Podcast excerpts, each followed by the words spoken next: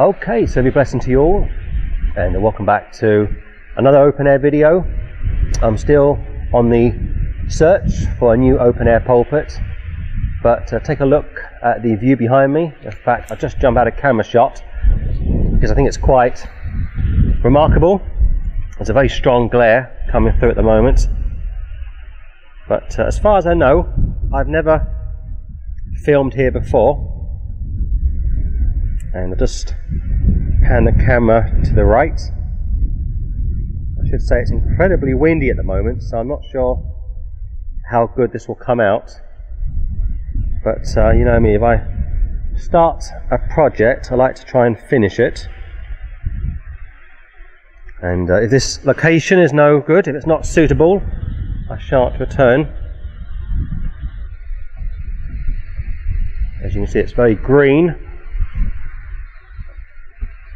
and somewhat bleak for late January, but that's okay. It's good to try and find new locations to make my videos from. I'll just spin back to where I was standing and see how this new potential location works for me or not. I should also say I'm on more firmer ground. It's always a problem when you do open air videos, you're never sure how the ground is going to be for you, but every blessing to you all, and as I say, welcome back to an open air video. We've been very busy over the last few weeks, and I made some comments during the New Year's Day video that for 2016 we want to try and expand our tract, Bible and DVD outreach. We're very blessed to be able to distribute about 70,000 tracts from 2015, up from 50,000 in 2014, and we had a good outreach in London about 2 weeks ago now. It was a flying visit, and our goal for 2016 is to try and visit the four capitals of the UK. Like I say, we were able to go to London about 2 weeks ago, a flying visit, and Lord willing, our next visit to the UK will be to Wales, hopefully Cardiff, Lord willing, and then after Cardiff we hope to go to Belfast, and then after Belfast, Glasgow or Edinburgh. Not sure yet which part of Scotland. So we have many goals to try and achieve this year. I love that verse, he that winneth souls is wise. I believe if we are saved, if we are physically able to walk, talk and communicate with people about the Lord Jesus Christ, that's what we must do. So please keep us in prayer as we make plans to reach Cardiff, Edinburgh or Glasgow and Belfast. Just flying visits, nothing too long, a few hours to get our new banner up, which we've gratefully received, and we are still working on the best way to use a new banner. It's somewhat larger than our previous banner from 2005, but we've got a new pole and we're very happy to start using it. But I'm also very happy to say that next month we are going to Switzerland for a few days of outreach work. Never been to Switzerland before, and we hope to do some great work there. We hope to visit Geneva, Basel and Lausanne. If it's possible, we will try to go to Zurich, but Zurich is quite a drive from our base, so we will do what we can. And of course we've got our new banner, which we will be taking with us, and we've got a new GoPro camera, which you may have seen me using during the London outreach, and it's quite sensitive when you swing from left to right, so my apologies if you got a bit giddy watching it, but it does capture the background very nicely. It sets the scenery and it gives you a taste as to what the street preacher sees. Much indifference and yes, hostility, which wasn't captured on the video, but we've certainly experienced over the years, Patrick and I. So from now on, whenever we go onto the streets to do outreach work, Lord willing, we'll take the GoPro. I guess I'll be using it probably more often than not, and any good conversations that come our way we will capture. So please keep us in prayer for Switzerland. As I say, it's a 3 to 4 day outreach, and we've got some new Franco-German tracts made up. We've ordered 5,000, plus we've got our English tracts and many, many DVDs to pass out as well. So please keep our little group in prayer as we spread out across Switzerland with the Word of God. It's going to be a great time of outreach, a great opportunity for fellowship as well. So there's always much to do, and I always think the Lord blesses those that are busy. So you want to do something for the Lord, get up and get out and make yourself available to Him. And as I say, He will use you and He will allow you to speak to people about His beloved Son, His only begotten Son, and you can articulate the plan of salvation to anybody and everybody. But what I've been doing over the last little while, and I'm slightly behind schedule I should say, is giving an overview of Acts of the Apostles. I think most of you know I've been reading and recording throughout Acts of the Apostles since June last year, and I'm still on schedule, Lord willing, to complete Acts of the Apostles June-ish 2016. And last Sunday I was able to finish Acts 14, and God willing, tomorrow I will commence Acts 15. So if you want to join us, please do so. Visit our website, excatholicsforchrist.com, and click on the live Sunday sermon icon around 11 a.m. UK time, and you can listen in to our live Sunday morning service. The concept to do a live reading commenced, I think it was April time 2015, with First Corinthians. Previously to recording live, I would pre-record the verse-by-verse readings, edit such material, and then upload it. So it's somewhat still a new concept for me to record it live and stream it live. And if you've ever done anything live, you know you only get one shot. You get one take to get it right, and if you mess it up, you either got to read the text again or do a drop-in later on. But I like to do things live. I like to record material off the cuff. Yes, I prepare, of course I do. Yes, I pray before I record, of course I do. And yes, I pray for the live stream and the live forum to carry the message through the internet. And I, of course, pray that the microphone won't fail me, but I like to do something live. I like to do something such as this. I think if you over-rehearse something, if you over-rehearse a message or a project, it can become a little dry, I think. So hopefully you've been reading along with me over the last 7 months now, I think it is, and chapter 15 is 41 verses, so I am anticipating it will take about 4 weeks for me to record all of Acts 15. I think Acts 10 was a four-part recording over 4 weeks, which ran to about 2 hours. Acts 10 was certainly a four-part study, which ran to 2 hours, and as I say, Acts 15 will probably be the same. Also, just want to say very quickly, before I get into today's message in hand, that this will be our third year going out on the shortwave. This coming October will be our third anniversary, can you believe? And it's been a great blessing to broadcast on the shortwave to the world, and also these open-air videos are being broadcast on the radio as well. So we really are reaching the whole world for the Lord Jesus Christ, but our goal for 2016 is to remain on the shortwave, but to also go on to the medium wave. We'd like to try and reach the world for the medium wave. The shortwave is great. The shortwave allows us to be heard all over the world, but sometimes the signal isn't as good as it could be on FM or medium wave. Of course, you get what you pay for. So one of our goals for 2016 is to go on to the medium wave. So if you are wanting to support our ministry, maybe you'd like to consider supporting us with the medium wave, getting us onto the medium wave and putting messages such as this on the radio. I think at the moment we've got about 10 of my New Testament books re-edited for radio broadcast. So if you want to stand with us for 2016, we might ask you to consider standing with us on the medium wave to get the Word of God out to everyone and anyone. But like I said, I've been reviewing Acts of the Apostles every 3 chapters, and I'm slightly behind schedule, so please forgive me. But what I want to do today, if I may, is look at Acts 10, 11 and 12.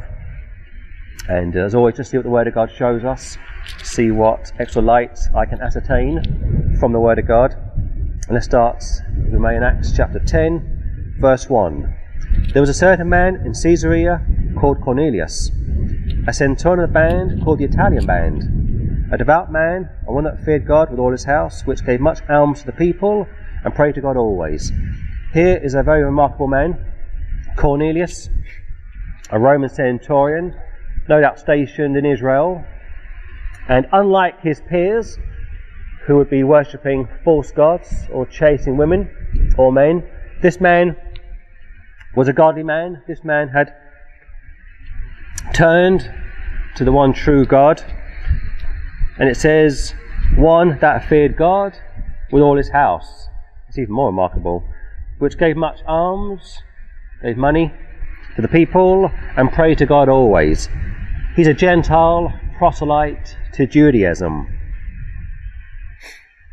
He saw in a vision, evidently about the 9th hour of the day, an angel of God coming into him, and saying unto him, Cornelius. And when he looked on him, he was afraid and said, What is it, Lord? And he said unto him, Thy prayers and thine alms are come up for a memorial before God. Pray until you pray, and pray without ceasing. You might ask yourself, why do we need to pray all the time? The Lord is sovereign, yes He is. Why do we need to pray? Because He wants you to have fellowship with Him. Luke 6, the Lord Jesus Christ prayed all night. He prayed all night for His apostles. He prayed all night that He would choose the right apostles. Many times the Lord Jesus Christ would pray throughout the night. He went to a secluded spot, such as this maybe, and prayed to his Father. Some people say, what about this oneness movement, James? What are your thoughts on this oneness movement? My view on the oneness movement is that it is a heretical movement. How could you possibly conceive of the Lord Jesus Christ praying to Himself? It's ludicrous. The Son of God was praying to God the Father. And here Cornelius is praying about the 9th hour of the day, verse 3, which is around 3 p.m. in the afternoon. In fact, let me correct myself, I think the 9th hour is 6 p.m. 6 p.m. in the daytime, and an angel of God comes into him and calls him by his name, Cornelius.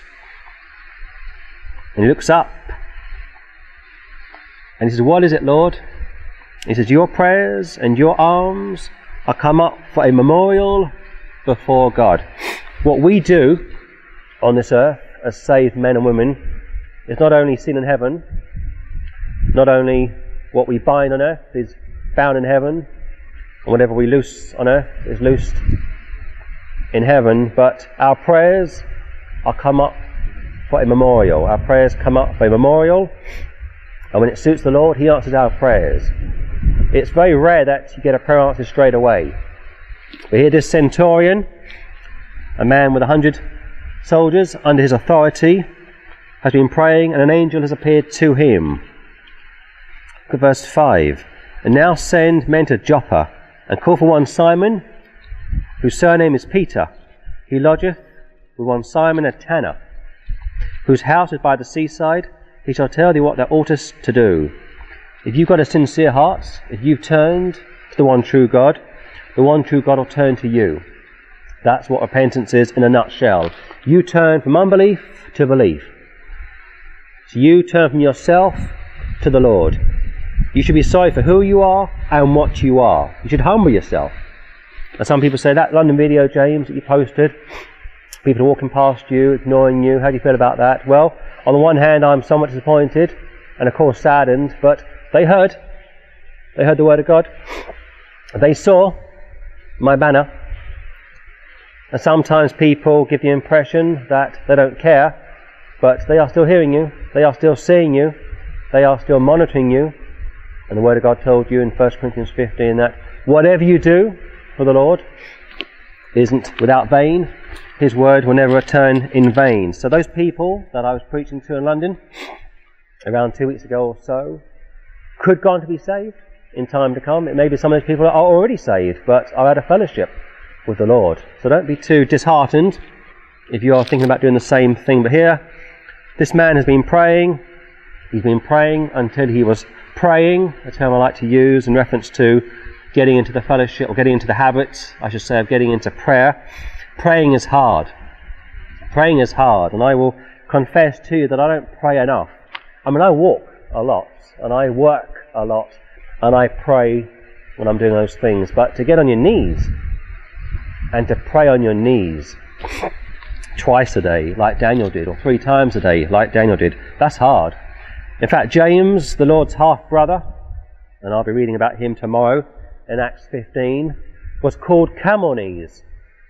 And he was called camel knees because he was always praying. That early church was something else. And I think to myself, was Paul ever in awe of the early church? I wonder. It says when he went up to Jerusalem, he held his peace as they spoke one after the other. He held his peace in reference to Peter speaking, in reference to James speaking. And I just wonder if he was in awe of the early church. As I've been reading to Acts of the Apostles over the last 7 months, I see Peter and James starting off this great outreach to the people of Israel. Then I see Paul and Barnabas taking up the baton. But you have to ask yourself, did Paul ever think that he was inferior to the early church? He certainly would mention that in First Corinthians 15, how he was called out of time, born out of time, to be an apostle. But here, pre the completion of the New Testament, you've got an angel being sent to Cornelius in answer to his prayer. Now today we don't expect angels to appear to us. Today we don't expect the Lord to appear to us. He went up to glory. Luke 24, Acts chapter 1. And the angel said, as he went up, so will he come back. So I don't believe that the Lord Jesus Christ is making trips back from heaven to earth. I don't believe it.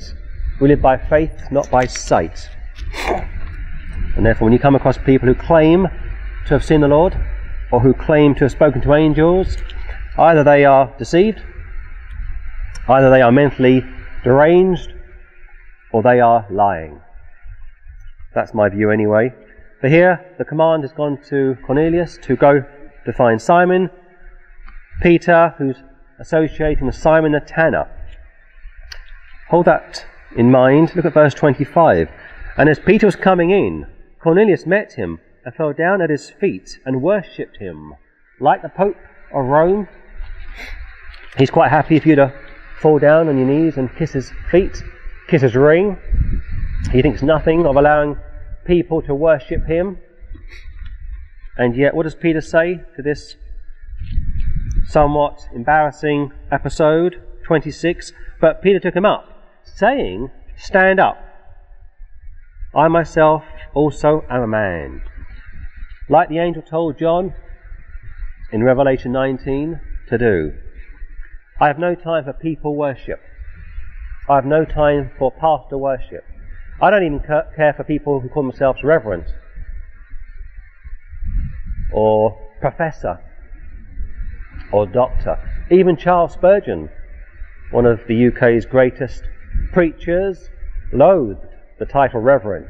Holy and reverent is thy name. Matthew 23, I told you last time, call no man on earth your father. Call no man rabbi. You have one rabbi, i.e. Christ. You have one father, God the Father.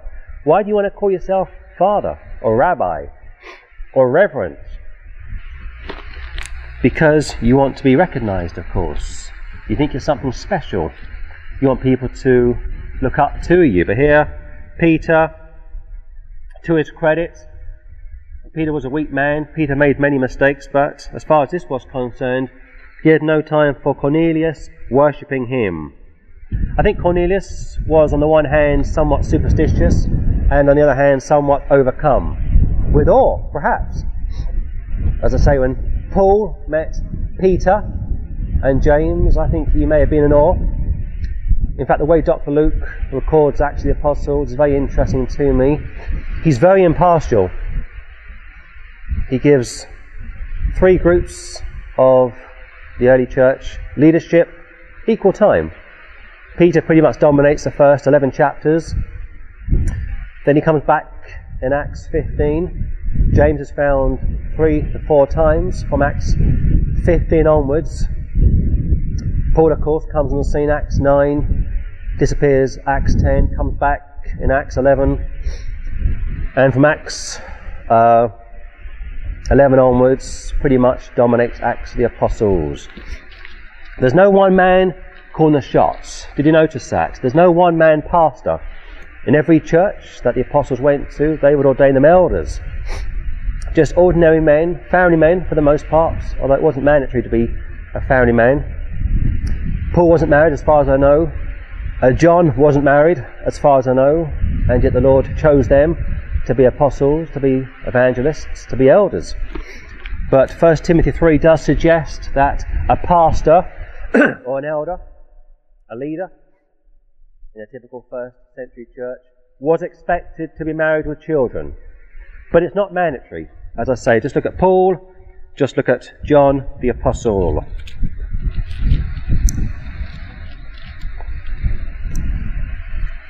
Look at 33, please.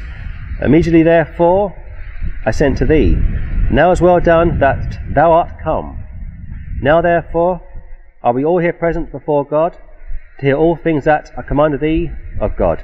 To avoid any contamination, Almighty God wanted Paul and Peter and James and other apostles to speak the word of God directly to those that were interested in the word of God. There's no New Testament yet. Okay, that's why Cornelius is commending Simon Peter for arriving, and he wants to get it straight from the horse's mouth. 34, then Peter opened his mouth and said, of a truth I perceive that God is no respecter of persons, but in every nation he that feareth him and worketh righteousness is accepted with him. This is pre-Paul coming onto the scene. This is pre the gospel of the grace of God being revealed to Paul. And please keep this in mind, if you will, that Peter was sent to the Jews. So when it says in Matthew 16, thou art Peter, and upon this rock I will build my church, and I give unto thee the keys of heaven, the keys of the kingdom of heaven. Whatever you bind on earth is bound in heaven, and whatever you loose on earth is loosed in heaven, is in reference to the people of Israel. Acts chapter 2, he gets up on the day of Pentecost, he says, repent and be baptized for the remission of sins. He's speaking to the people of Israel.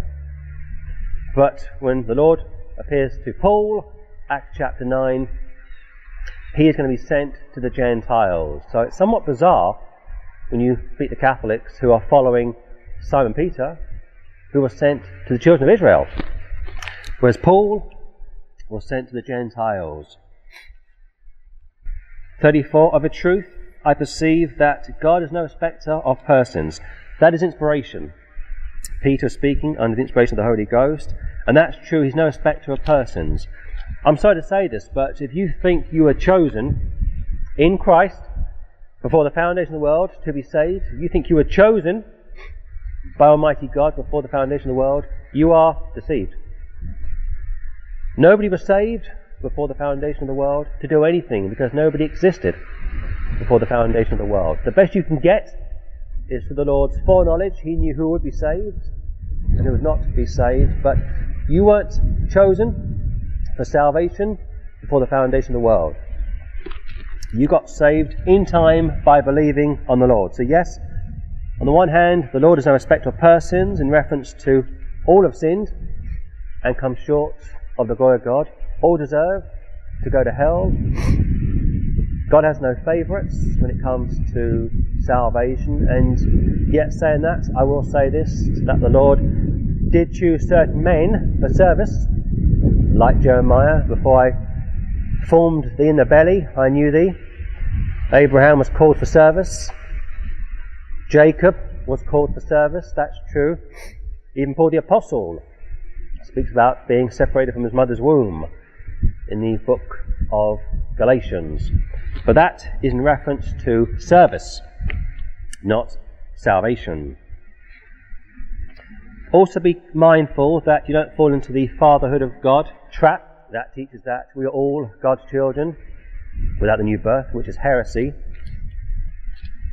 To be a child of God, you have to be born again. In fact, go to Acts 4. We're so careful when we read the Word of God that you don't fall into the trap of teaching what I just said, the fatherhood of God, the brotherhood of man.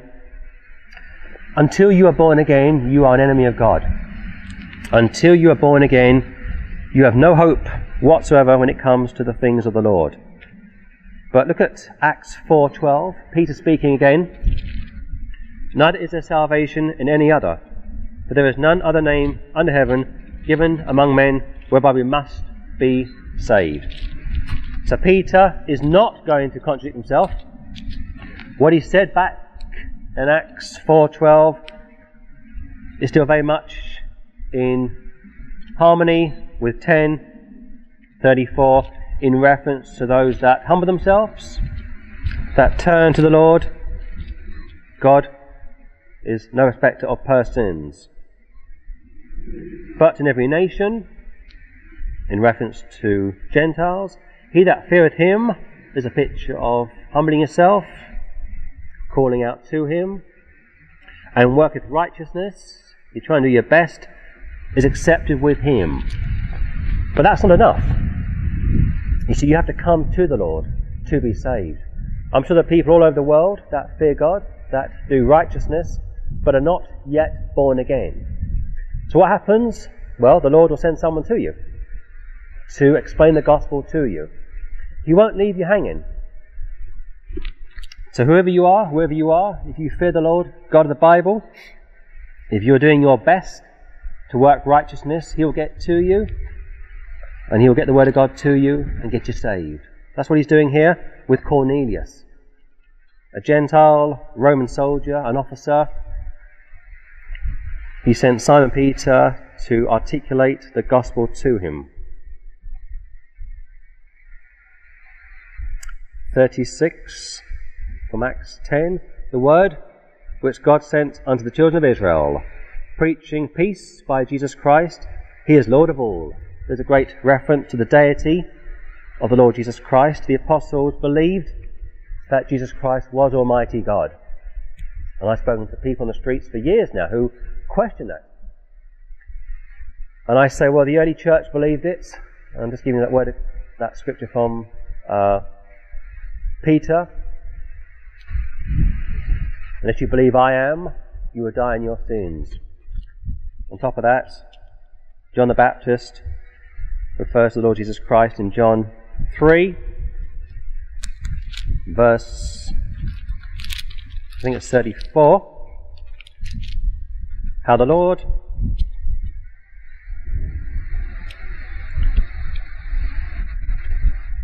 is above all.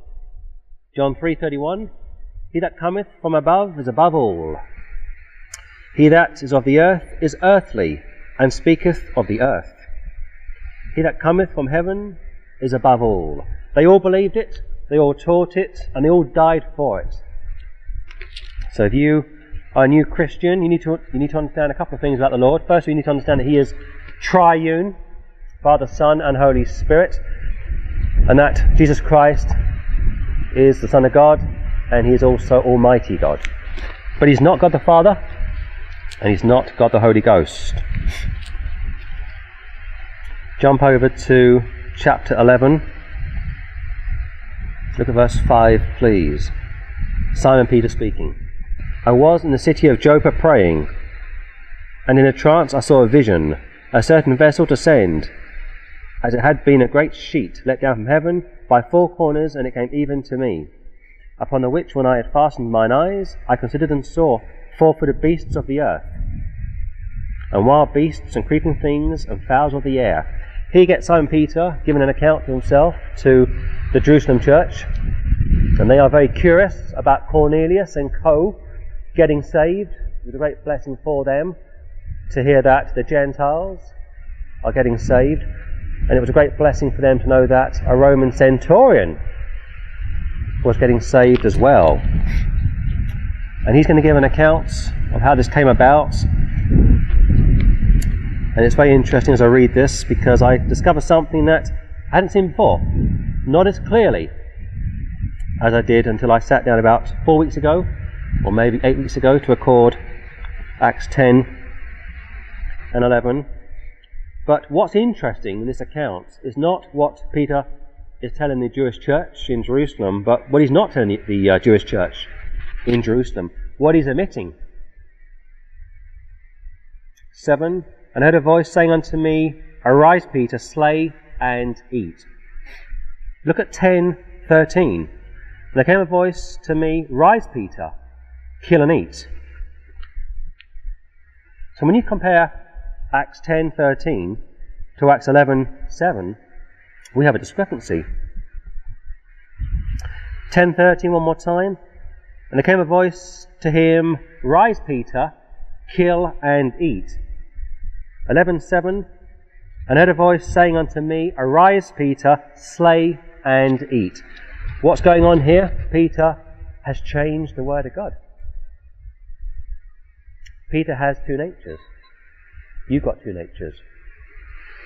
There was a great Catholic theologian back in the Dark Ages called Gratian, I think, who said that Peter was preaching another gospel in reference to the Galatian incident in Antioch, Galatians chapter 2. Luther said that that incident was the equivalent to Peter denying the Lord for the second time. That's a pretty well-known account from Galatians 2, and I'm always citing it to show the complexity of saved people, the dual nature of saved people, and Paul would have to confront Peter in front of everybody to get him to repent. That's a pretty well-known account, but this is a less-known account when it comes to the two natures of the believer. And here you've got a saved man, Simon Peter, changing the word of God. You think to yourself, this is pretty concerning, because we were told, were we not, in Revelation 22, that if you take away from the word of God, or if you add to the word of God, you risk the Lord taking your inheritance from you, taking you out of the city of God, the millennial kingdom, of course. And you're also told not to add or subtract to the word of God from Deuteronomy and also Proverbs. But something else of interest struck me when I was looking at this chapter some weeks ago, is what Peter hasn't told the church of Jerusalem. Have you spotted it? Look at verse 11. "And behold, immediately there were 3 men already come unto the house where I was, sent from Caesarea unto me." He's continuing to build on what happened with Cornelius. But have you spotted what Peter hasn't told them? He hasn't told them about Simon the Tanner, because Simon the Tanner had a very unusual trade. He would skin animals, dead animals of course, and sell their skins. It was a pretty bloody trade, and Simon Peter knew that to share that with the brethren in Jerusalem would be somewhat problematic for him. So he's omitted the account that he was actually with Simon the Tanner when Cornelius sent 3 men to find him, and he's also changed the word of God. And I'm showing this morning because I think that all of us have the potential to do things that we should not do. And that's why I do not believe in sinless perfection. Yes, I believe when a man gets saved, or to be PC, a woman as well, that we are new creatures. We pass from death unto life. We get a new nature, and we are positionally sinless in the eyes of the one true God, but we have a practical standing, and our practical standing can fluctuate regularly. I don't care who you are. I don't care how long you've been saved for. You can be godly one moment and ungodly the next moment. Look at Simon Peter.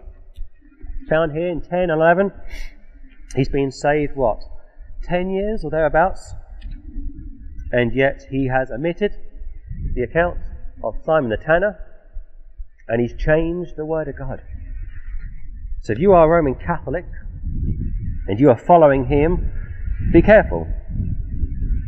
And yet, I don't want to be too hard on Peter, because he did love the Lord, and he was entrusted with the keys from Matthew 16. But those keys in Matthew 16 were given vicariously to the apostles in Acts 15, and also in Matthew 18 and John chapter 20. And those keys were primarily given in reference to Israel, whereas Paul got the keys in reference to the Gentiles in Acts chapter 9. So I think I said enough from 10 and 11. In fact, just a couple more verses from chapter 11, please. Look at verse 18. When they heard these things, they held their peace and glorified God, saying, Then hath God also to the Gentiles granted repentance unto life.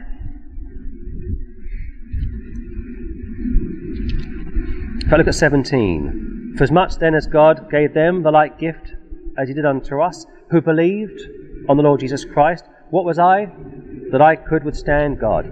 Faith alone. Listen, you don't turn from all of your sins to be saved. First of all, it's not possible to turn from all of your sins. You come to the Lord as you are. You believe in the Lord Jesus Christ as a filthy sinner, and he will save you. It's faith alone. Sola fide. And here Simon Peter is still explaining to the church of Jerusalem what occurred with Cornelius and co.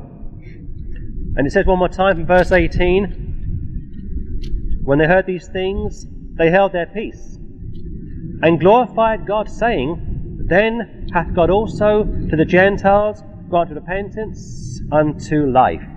He's granted repentance. He's given you repentance. If you don't repent of your sins to be saved, he's already granted you repentance to be saved. Okay? For by grace are you saved by faith, and that not of yourselves, it is a gift of God, not of works, lest any man should boast. Okay? So I think it's worth repeating this message as often as I can, and like-minded brethren, to try and avoid people falling under the pitfall of lordship salvation. Did I really repent? Did I really turn from all of my sins? Did I really believe? If you came to the Lord, if you knew you were a sinner, if you turned to him as a sinner, if you received him as a sinner, if you trusted on him as a sinner, he has received you. Okay, you are now bone of his bone, flesh of his flesh. It's now down to you to mortify your flesh. Put your flesh to death. Yield to the Holy Ghost. That's where people get into all sorts of problems. They compare themselves to other people. They say, look at this great man of God over here, look at this great woman over there. If only I could be like him, if only I could be like her. Don't even bother comparing yourself to other people. Don't even bother going there. Keep your eyes on the Lord Jesus Christ and read the Word of God each and every day. To have a holy, happy and healthy life, read the Word of God each and every day. Exercise as often as you can, and pray as often as you can. I can't stress it enough. Pray, walk, and read the Word of God. Or swim, if you can. Or if you can't exercise, if you are disabled or can't get out of the house, okay, fine. Do what you can. Exercise your mind. Renew your mind each and every day. Get enough sleep. Get up on time each and every day. Don't lie in. Don't become a glutton. Don't overeat and don't undereat, but above all, feed on the Word of God. And I promise you, for a holy, happy and healthy 2016, your life will be transformed forever. But here's an interesting verse from chapter 11, which hopefully will silence some of the anti-Semitism.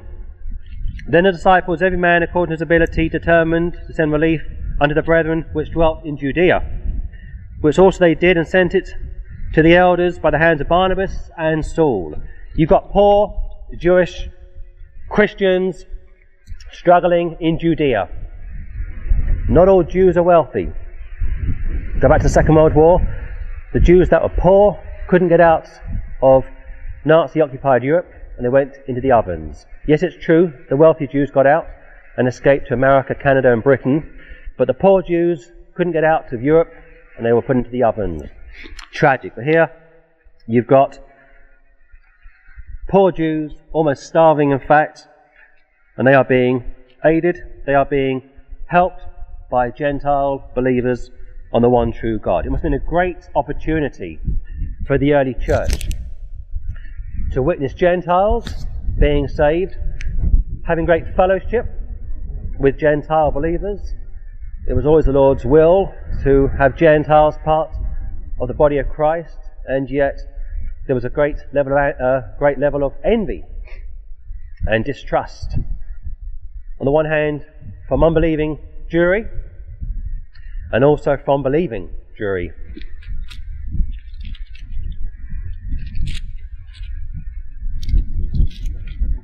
Acts 12, look at verse 1 please. About that time Herod the king stretched forth his hands to vex certain of the church, and he killed James, the brother of John, with a sword. This isn't James Camonese, this isn't James the Lord's half-brother, this is James the son of Zebedee.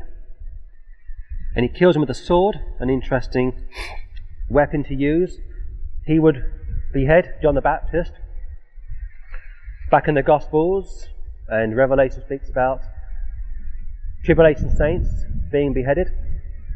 And you look at Islamic State and other Islamists around the world who are beheading people, and you think to yourself, are we going to witness a greater Islamic assault against the body of Christ during the Great Tribulation? Possibly. Europe is very much under the cosh at the moment when it comes to this Islamic invasion into Europe. Most of Europe is secular. Most of Europe has no idea what is going on. In fact, most of Britain is completely uneducated about this spiritual attack on the world. Not all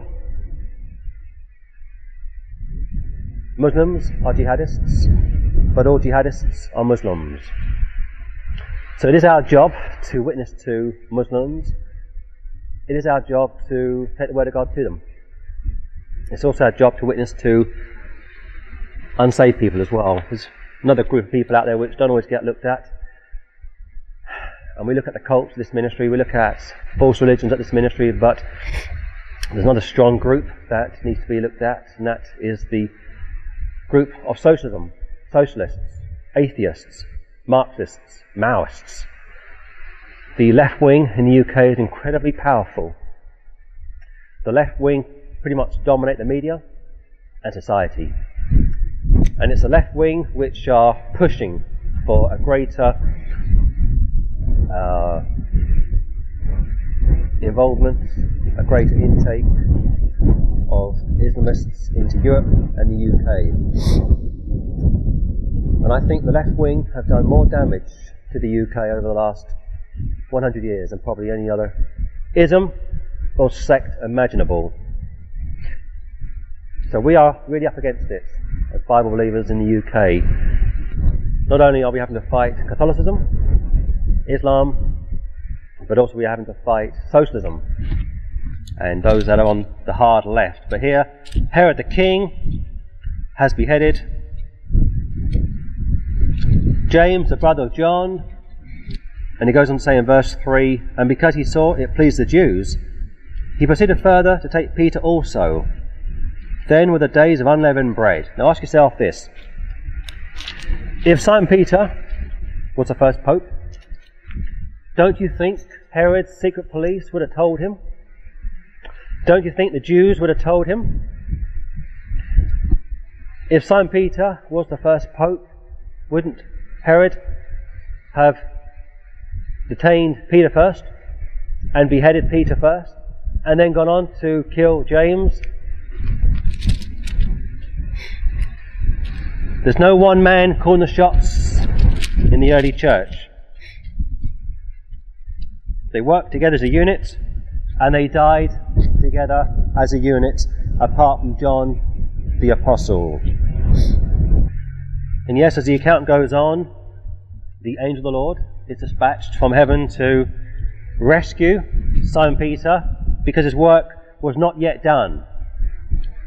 But what you can't get from the Word of God is Peter as the first pope, or Paul as the first pope, or James as the first pope.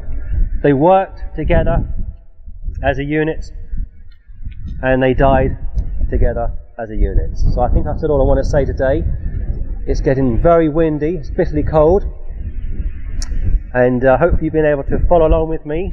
But tomorrow, Acts 15, please join us. Please keep us in prayer for our Switzerland outreach next month. Please pray for our little group that we can reach as many people as we can. We've got Franco-German tracts, as I say, ready to go, English tracts, DVDs and Bibles.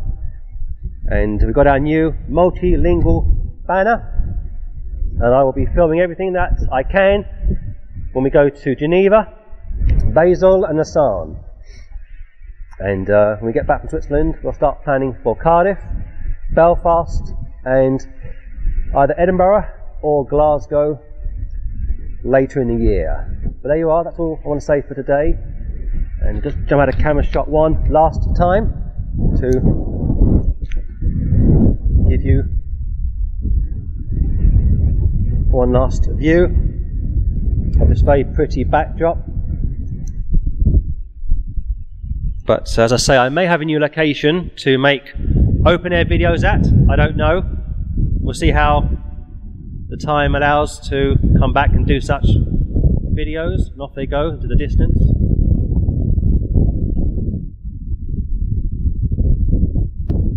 It's very windy here, very bleak, somewhat wind swept. I doubt I will come back here again, simply due to the fact that it's just a bit too difficult to film in. And as I can see out the corner, camera shot, the ducks are returning.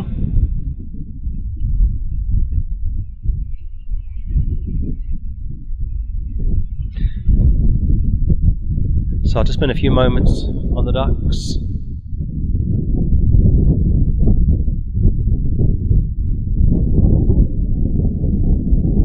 And I will continue to visit different locations to shoot my open air videos from, but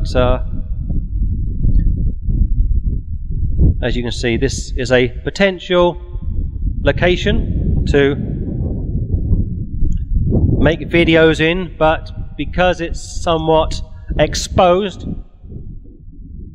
I doubt it will be a place that I will be returning to anytime soon. There's a church in the background, which in its day was probably the heart of the community, and now it's probably a dead church with maybe a dozen or so people meeting on a Sunday, and quite possibly has a female vicar running the church and its services, so on and so forth. But religion, as far as I'm concerned, and when I say religion I mean organised religion, is pretty much dead and buried. in the UK. If you want to find the Lord Jesus Christ, you won't find him in organised religion. You'll find him when you turn to him in repentance, when you believe on him, when you trust in his death, burial and resurrection. Then you'll find him, and then you start a relationship with him. But there you are. I thought you'd appreciate seeing some of the scenery. And maybe I will return again here, but that's probably unlikely. I'm going to continue to look around for places to make videos such as this in. Yes, it's pretty, but somewhat barren and somewhat problematic to film in. In fact, I'll just close my video, I think, with this somewhat picturesque scene. So thank you for watching this video, and may the Lord bless you all, and Maranatha.